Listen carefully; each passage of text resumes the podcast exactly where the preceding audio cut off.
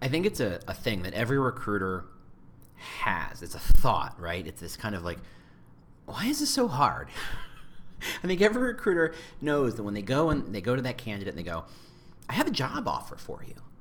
That they're giving you a gift. They're, recruiters know that they're giving you something. They're giving that candidate something amazing. It's a, a whole new opportunity, a whole new life, a whole new whatever it is. They're giving a gift. And they're just absolutely flabbergasted when someone says no. It's like if someone says, "Hey, do you want 20 bucks?" and you're like, "No, nah, I'm good." No, of course you want 20 bucks. Everyone wants 20 bucks, right? It's, it's, it's a gift. It's 20 bucks. Why wouldn't you want that thing? And I think that's the trick is that I don't think recruiters quite realize or remember or uh, you know in the in the middle of the job they forget that there's something a poison heart to the middle of that process. Even if you're giving a gift, there's still even if I went up to a stranger and said, "Here's 20 bucks," there's still plenty of people who would say no. It's the uncertainty that kills what's going on. And that's what we're going to talk about. We'll be right back. Welcome to the Talent Cast, the podcast dedicated to helping you get smarter at recruiting and hiring. We're going to get into the nitty gritty of employer brand and modern recruiting so that you, yes, you, can hire better talent. Isn't that what we're all trying to do? I'm your host, James Ellis, and you can find me on Twitter at The War for Talent. That's at The War for Talent. Or on the TalentCast website. Got a question? Got a topic? Got an idea? Tweet me. I'd love to hear from you. Ready to roll up your sleeves and think big? Great. Let's get to it. Hey, how you doing? James Ellis here. Um, hopefully, I'm. I think last episode I got some technical audio details. The, uh, things were a little too loud. I apologize. I didn't mean to deafen anybody. If that's a problem, hopefully we can get that fixed today. Uh, housekeeping, blah blah blah. I'm going to be at. Uh, uh, ERE next year, so definitely going to be tune in for that, that's in April. I'm going to be the Talent Summit um, in Houston in October, and doing another one for TMA in January. I'll put make sure to put details in the show notes. Anything else going on? Nope, nothing really going on. Um, I've been named a board member of the Talent Brand Alliance, so I get to do a lot of engagement. So if you are interested in this whole employer brand kind of thing and you're a practitioner, definitely go find the uh, Talent Brands Alliance Facebook page and apply. Uh, make sure to put your LinkedIn address so we know when we can validate who you are and make sure that you're a practitioner, blah, blah, blah. Anything else? Anything else? Nope, that's all I got. So let's talk about uncertainty. I think I've, I've, I've, mentioned this before. I think I've talked a bit about this before. But if I haven't, um, I want you to go outside and I want you to get a stack of $20 bills. And I want you to go outside and I want you to find some strangers, people you do not know. And I want you to walk up to them and hand them what is clearly a $20 bill. If you're in uh, Europe or you're in Asia or you're some other place, whatever the equivalent is, a good bit of money, something that you would pay for dinner at the very least, right? And hand it to them and say, Would you like these $20? Would you like this $20 bill? It's free, there's no strings. Would you like this? You're going to be surprised how many people you have to convince. right? This is legitimate currency. It's good for all uh, debts, public and private. It is money. It is cash. It is not fictitious. It's not fic- fictional. It is real cash. And you will be stunned by how many people say, no thanks, or give you a funny look and just keep walking. Why is that? If you're giving someone a gift, it's because, and they say no, it's because it's uncertain. They don't know who you are. They don't know what the gag is. This seems too good to be true. This seems, something seems wrong about this whole thing that someone would just walk up to you and say, here's 20 bucks. That seems strange. And the uncertainty becomes the poison pill that keeps them from saying thanks and taking the $20. Why do I bring this up? Well, eh, the intro should have spelled it out for you. If we're giving people jobs, isn't that what they're asking for? Isn't that what they applied for? Isn't that what they went through that entire interview process for is to get this job? And here we are offering it to them, saying, here's the salary, here's the benefits, here you go. Let's let's you know cross all the T's and dot all the I's. Here we are. Say yes. And some of them say no. In fact, in some industries, quite a bit, few of them say no. I know plenty of people or plenty of places where more people say no than say yes. And that's gotta feel weird as a recruiter. I'm giving you a job. Why would you say no to this? I'm giving you $20. Why would you say no to this? And it's the uncertainty. It's the uncertainty. Imagine yourself, you're happy in your job, and I imagine many of you are, and you decide for whatever reason to apply for a job across the street. This is a company that you know enough about, you've heard a lot about, the commute's going to be the same, you're going to have lunch in the same places, you're going to run into the same people, you're going to get your coffee from the same place. You've eliminated as much of that uncertainty as you can. It's still a question. It's still changing your life. Even if it is just moving across the street. It's the same thing as like, you know, uh, moving apartments or moving houses yes, that's maybe a bigger place, but you don't know what the problems are. Better the devil you know, right, than the devil you don't. You've already figured out how this job works. You've already figured out how this boss works. You've already figured out where the best coffee is. You've already figured out what the rules are, the unspoken rules to this company. You've already figured out that hey, you can take as much time off as you want so long as you don't take every Monday off, at which point they start to ask questions. You've already figured out that you know that your boss prefers email in the morning and prefers phone calls or conversations face to face in the middle of the day or later. That you know you know what the expectations for your role is. You know what success is. You know how they're measuring success. You know the likelihood of getting promoted or getting a bonus. You know all the unspoken stuff that no one will ever talk about in the interview so that's why you don't choose. You don't take a jump. You don't take what might be a great job or a great opportunity, is because there is such a level of uncertainty that you say no. Now, it's not just at the offer process that uncertainty kills, that uncertainty destroys these offers and destroys these opportunities. It is every step along the entire recruiting process. Uncertainty is the thing that makes everybody just stop. Imagine if uh, you're driving around in a car and maybe your phone's dead and you've got a paper map and you're driving around and you don't know this area. Maybe it's a different country. Maybe they speak whatever language you speak. Presumably it's English if you're listening to me, but maybe it's a whatever different language or every different country. But it's not your home base. It's not a place you know very well. Imagine me in London driving around, and let's be fair, those roads are a couple hundred years old, if not older. They're driving on the wrong side of the road. Cars are going. You know, I don't understand the makes and models of the cars um, the signs are different looking.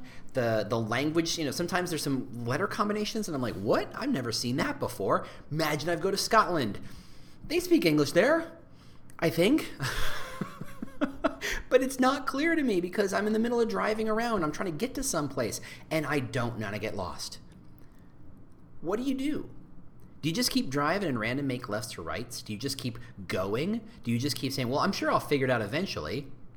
when you know that there's a good chance that you're going the absolute wrong wrong direction and each mile you drive is a mile farther and farther away from the place you need to be or do you stop pull the car over on whatever side of the road you're supposed to pull the car over and you pull up the map and stare at it uncertainty is the thing that made you literally stop the car you stop the entire process nothing moves forward because you are uncertain if a salesperson is talking to somebody and they've got somebody interested, kind of, sorta, but that that prospect is uncertain as to what step to take next, that deal's dead. That prospect didn't say no, at which point a salesperson has lots of different techniques and processes and, and tools at their disposal to try and find a way to overcome those objections. But uncertainty is, is, is a quagmire. It's a swamp from which it's very hard to come from, to, to pull out uncertainty stops everything dead. And until everybody is certain what to do next, nothing gets done. Flip it, flip it around. Think about you have a candidate who comes in. Let's call it a VP level candidate, an executive level candidate, and they've met um, everybody in your company at this point, right? Right. For this is one of those jobs where everybody gets a shot at pulling a full-on dog and pony show and gets a shot at talking to this person and gets 15 or 30 minutes with the candidate and gets to ask questions. And you have run this candidate through the ringer. They have had enough talking. They have had a million phone calls. They may have had an assessment or personality assessment or a behavioral assessment. They have had a million conversations with people all throughout the office and you get to the debrief and someone's uncertain. Someone just says, raises their hand and says, you know what, I'm just not certain this is the right person for the job. What happens then? Well, chances are another round of interviews. We got to keep finding a way to keep moving this thing forward. Uncertainty stops the process. Everybody else might have been interested in saying yes or interested in saying no. But if someone says, I'm uncertain, it stops the entire conversation it's another round of interviews, it's another round of conversations. Uncertainty is what's killing recruiting for everyone. Uh, and to that end, I wanted to spend a little time thinking about what are all the ways, or not maybe not all the ways. I don't think I'm I'm I'm a genius to say here are every single way we can kill uncertainty, or that we should lower uncertainty. But I think there's certainly some obvious ways we can lower uncertainty. Right? There's a couple obvious ways. In fact, there's a lot of obvious ways. It's just that when we look at them individually and we don't see them under this umbrella of how are we lowering the uncertainty to keep the conversation moving in the right direction, it's easy to get distracted. It's easy to quibble. It's easy to lose focus on each of these individual ideas. Remember, we're trying to lower uncertainty for everyone, whether they're a candidate you're trying to reach out to, whether they're a a candidate that's been through the entire interview process and you're about to give an offer or you have given an offer and they're uncertain what to do next uncertainty is the problem. We should be rooting it out like it's a it's a cancer. Truly it is a cancer in the entire process. We should be removing it as much as humanly possible. Here's a couple of ways. So far so good? Fantastic. But if you can't get enough of this stuff, I have some news. You can bring the James Ellis experience to your event or company. Just go to jamesellis.us and learn about all the kinds of custom presentations I can build and deliver for you or your team.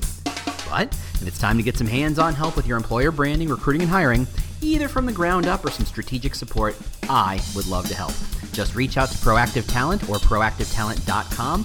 That's where I work, and we can help you hire better. Cool? Cool. All right, let's get back to it.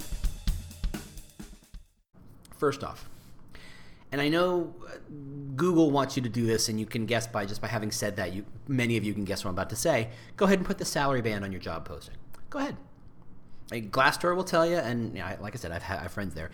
Uh, will tell you that we are not more than a couple years away from every job description having a salary band on it. And once you do that, once most people do it, it's completely safe for everyone to do it, right? It's one of those things where uh, once everybody, once almost everybody has a tattoo, nobody's really worried about having tattoos. Once everybody has a picture of them being stupid on Facebook, well, no one's really worried about having a picture of them being stupid on Facebook. Once most people have their salaries on their uh, salary bands on their jobs, pretty much everybody's gonna be comfortable. The value is it's very easy for me to title whatever job we're talking about whatever I want to call it. If I want to call that entry level job an account executive, and frankly, I've worked in a place where the entry level job was called account executive, my favorite example of uh, job title inflation ever.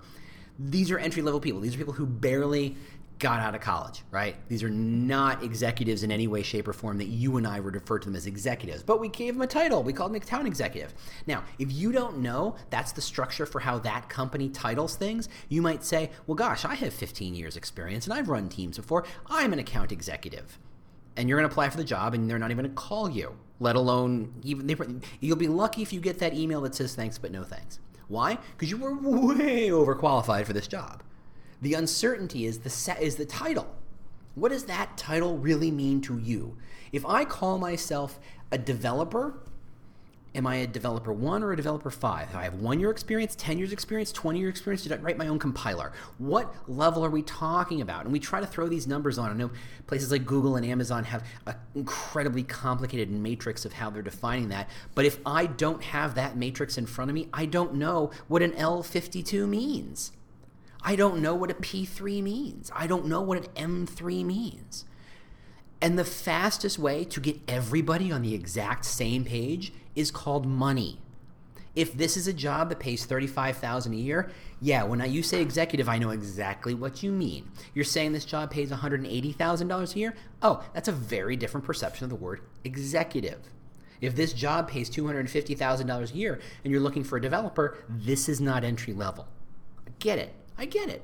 I understand what this job is. And it's a very quick and a fast take to lowering the uncertainty. I don't know, I know exactly, maybe not exactly, but I certainly know a lot more about the job I'm applying for. So throw that salary on there, folks. Do it. Two, I, uh, and I'm not going to name names, it's not the last job I worked for, so there's that. Um, I once tried to put a job want ad out. Want ad. What year is this? I just said want ad. A job posting out. And I wanted to say, look, the best, most important part about knowing what the job is is knowing who your boss is going to be. Here's my LinkedIn LinkedIn account. Here's my LinkedIn address. And HR for that company said, can't do that. I said, why? He goes, well, we can't do that. and never got a good answer for it. But truly, every, you know, what's that joke? People join companies, but they leave bosses. Who your boss is, who your new boss is, in that 30 minutes you got a chance to spend with him in that interview loop, is crucial to whether or not you're going to be successful. And frankly, if I can at least get take a look at your LinkedIn account ahead of time and maybe read the recommendations and maybe read where you've worked and maybe read what you're all about, maybe you've written something and linked to it, I can do a good deep dive on you. I, I can get a sense of who you are. I can get a sense of are you going to be made mental by what I do, or are we going to be best friends and find a great way to work together? Why wouldn't you share the hiring manager or the, or the LinkedIn account on the job description? Well, the answer is honestly, and I don't agree with this, is that what if you quit halfway through the job search process and you're assigned? And I say that is a goofy answer and not worth look, everything changes all the time. If we stopped doing anything interesting or valuable because something might change in the future, we might as well all just go home, right? So go ahead and start to think about for a lot of your jobs, start to throw the LinkedIn profile of that boss, of that hiring manager, of that supervisor right on the job description. I think people will be so stunned that you're sharing that information, they will, you will find far more and far better people willing to apply than any danger might happen from it. All right.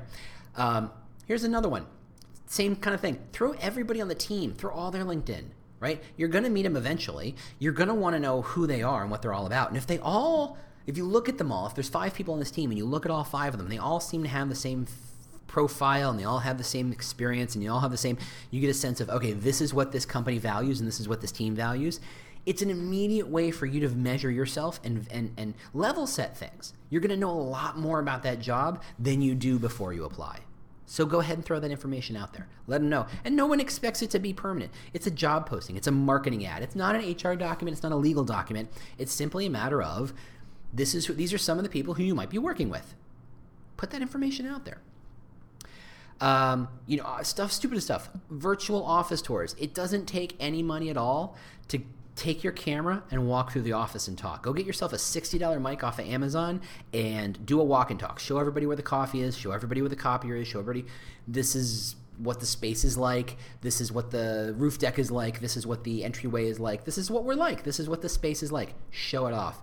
Don't let that that walkthrough be 90%, oh, look at that stuff, and let it be 90%. Let me tell you about all the stuff that's going on.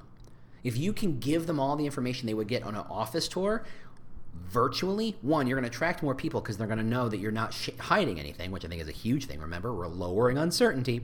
You're also going to give more time to more useful information sharing at the interview, at the office tour. Okay, here's one I've definitely talked about, but I love to talk about it. So here we go. Every single job you post should have a section called Why You'll Hate This Job. Every job is imperfect. No one loves their 100% of their job. No matter what your job is, you hate the paperwork, you hate uh, the travel, you hate you love the travel, but you hate having to show up at the office at 9:30 every day. Whatever the thing is, there's a thing that you're like, look, if you're the kind of person who loves X, you're probably the person who's going to hate Y. And here's here's where it is. Job descriptions are marketing tools, yes, but that doesn't mean they should be 100% pure spin, 100% pure fluff. This is why it's always amazing all the time. No one believes that. No one believes that. And if you're unwilling to open the kimono a bit and say, here's some of the stuff that you might not like, but frankly, every company is like this, everybody company, every company has what you don't like, you are going to be perceived as far more credible and far more authentic, and people are going to say, I have less uncertainty about applying. And remember, we're trying to lower the uncertainty. Here's another one. Look, people are going to go straight from your job descriptions to Glassdoor. They are. You know it. Glassdoor knows it. Glassdoor boasts about it. They love to talk about it. They love to tell you about how many people show up to your site and validate what you're saying on their site to look at reviews. Why not just point them there? Why not just pick a couple of good reviews and say, these are the kinds of people we love and these are the people who really are successful here?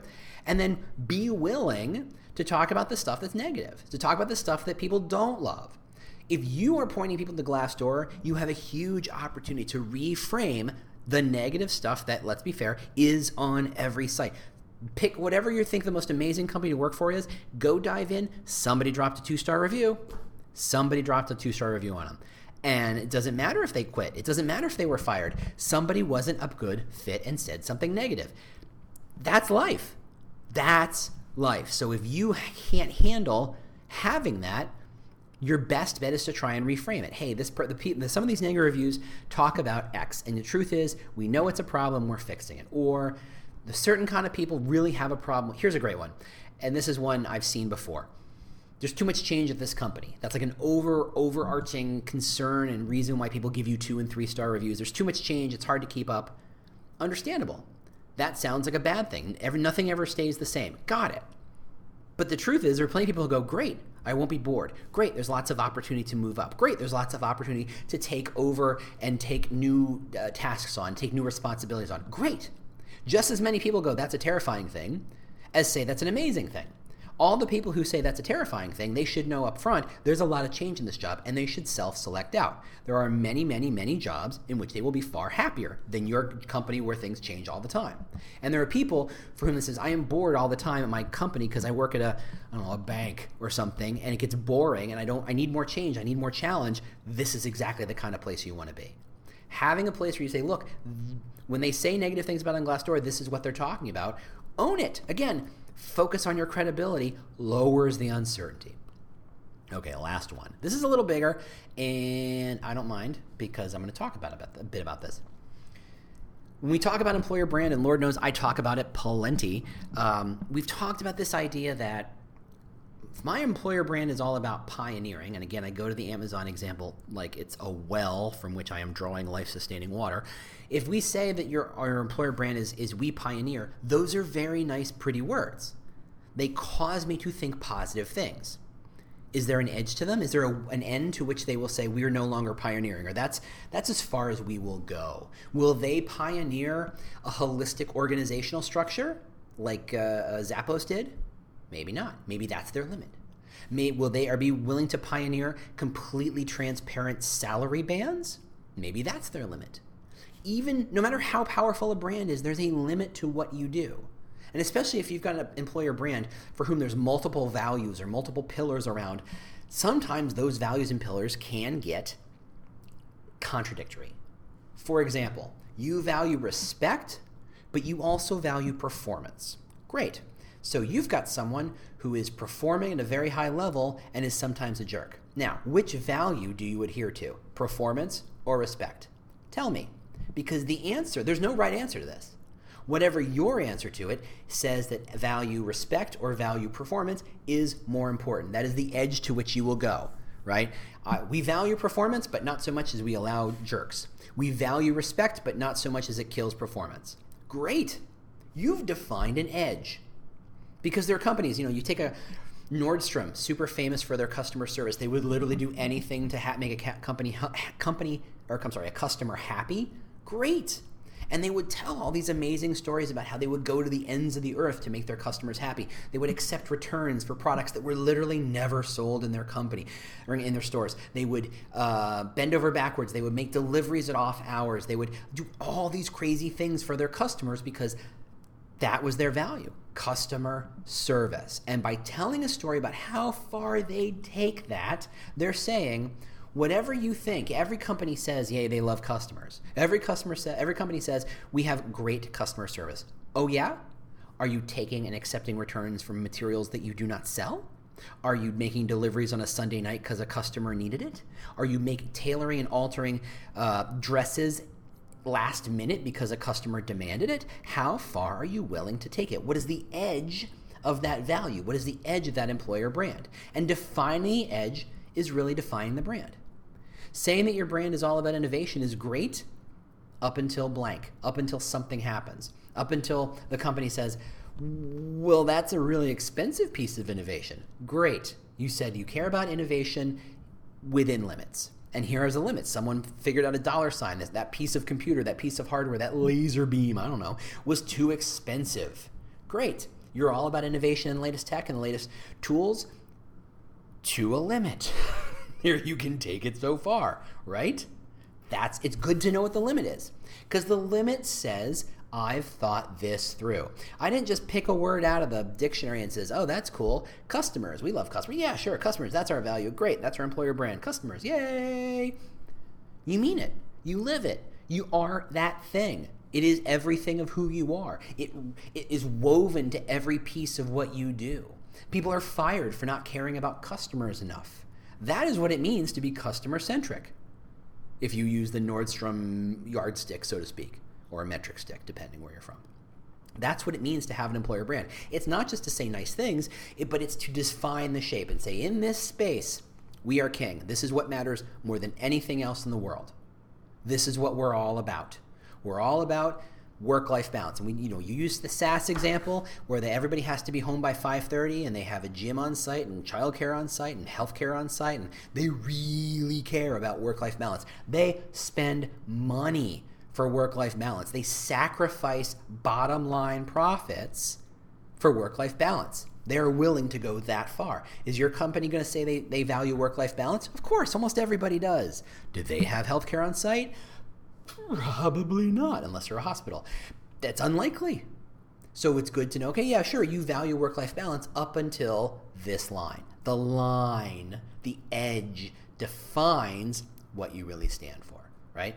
I care about the environment up until the point I have to spend $1,000 to buy a recycling machine, I guess. And I'm making these things up.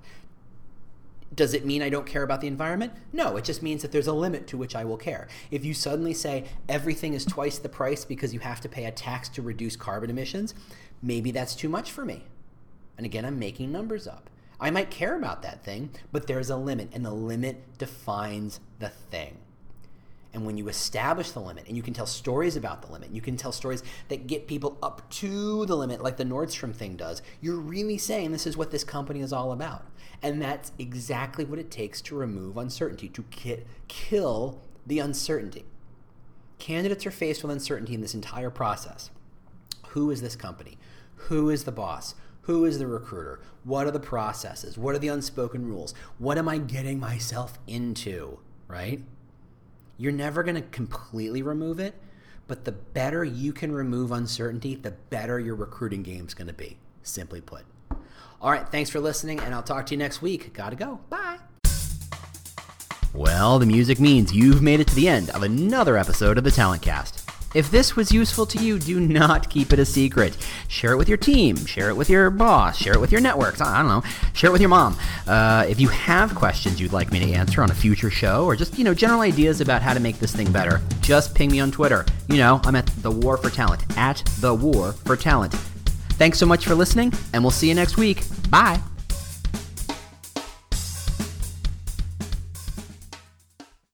How much do you understand? The future of finance. I'm Jim Marous, a top 10 banking influencer and host of the podcast Banking Transformed, where we dive deeply into the rapidly evolving world of banking and financial technology. Join me as I interview industry experts, thought leaders, and innovators as they unravel the latest banking trends, disruptions, and game changing technologies reshaping the world of finance. Redefine your understanding of the banking ecosystem. Subscribe now to Banking Transformed, available wherever you get your podcast and now available on YouTube.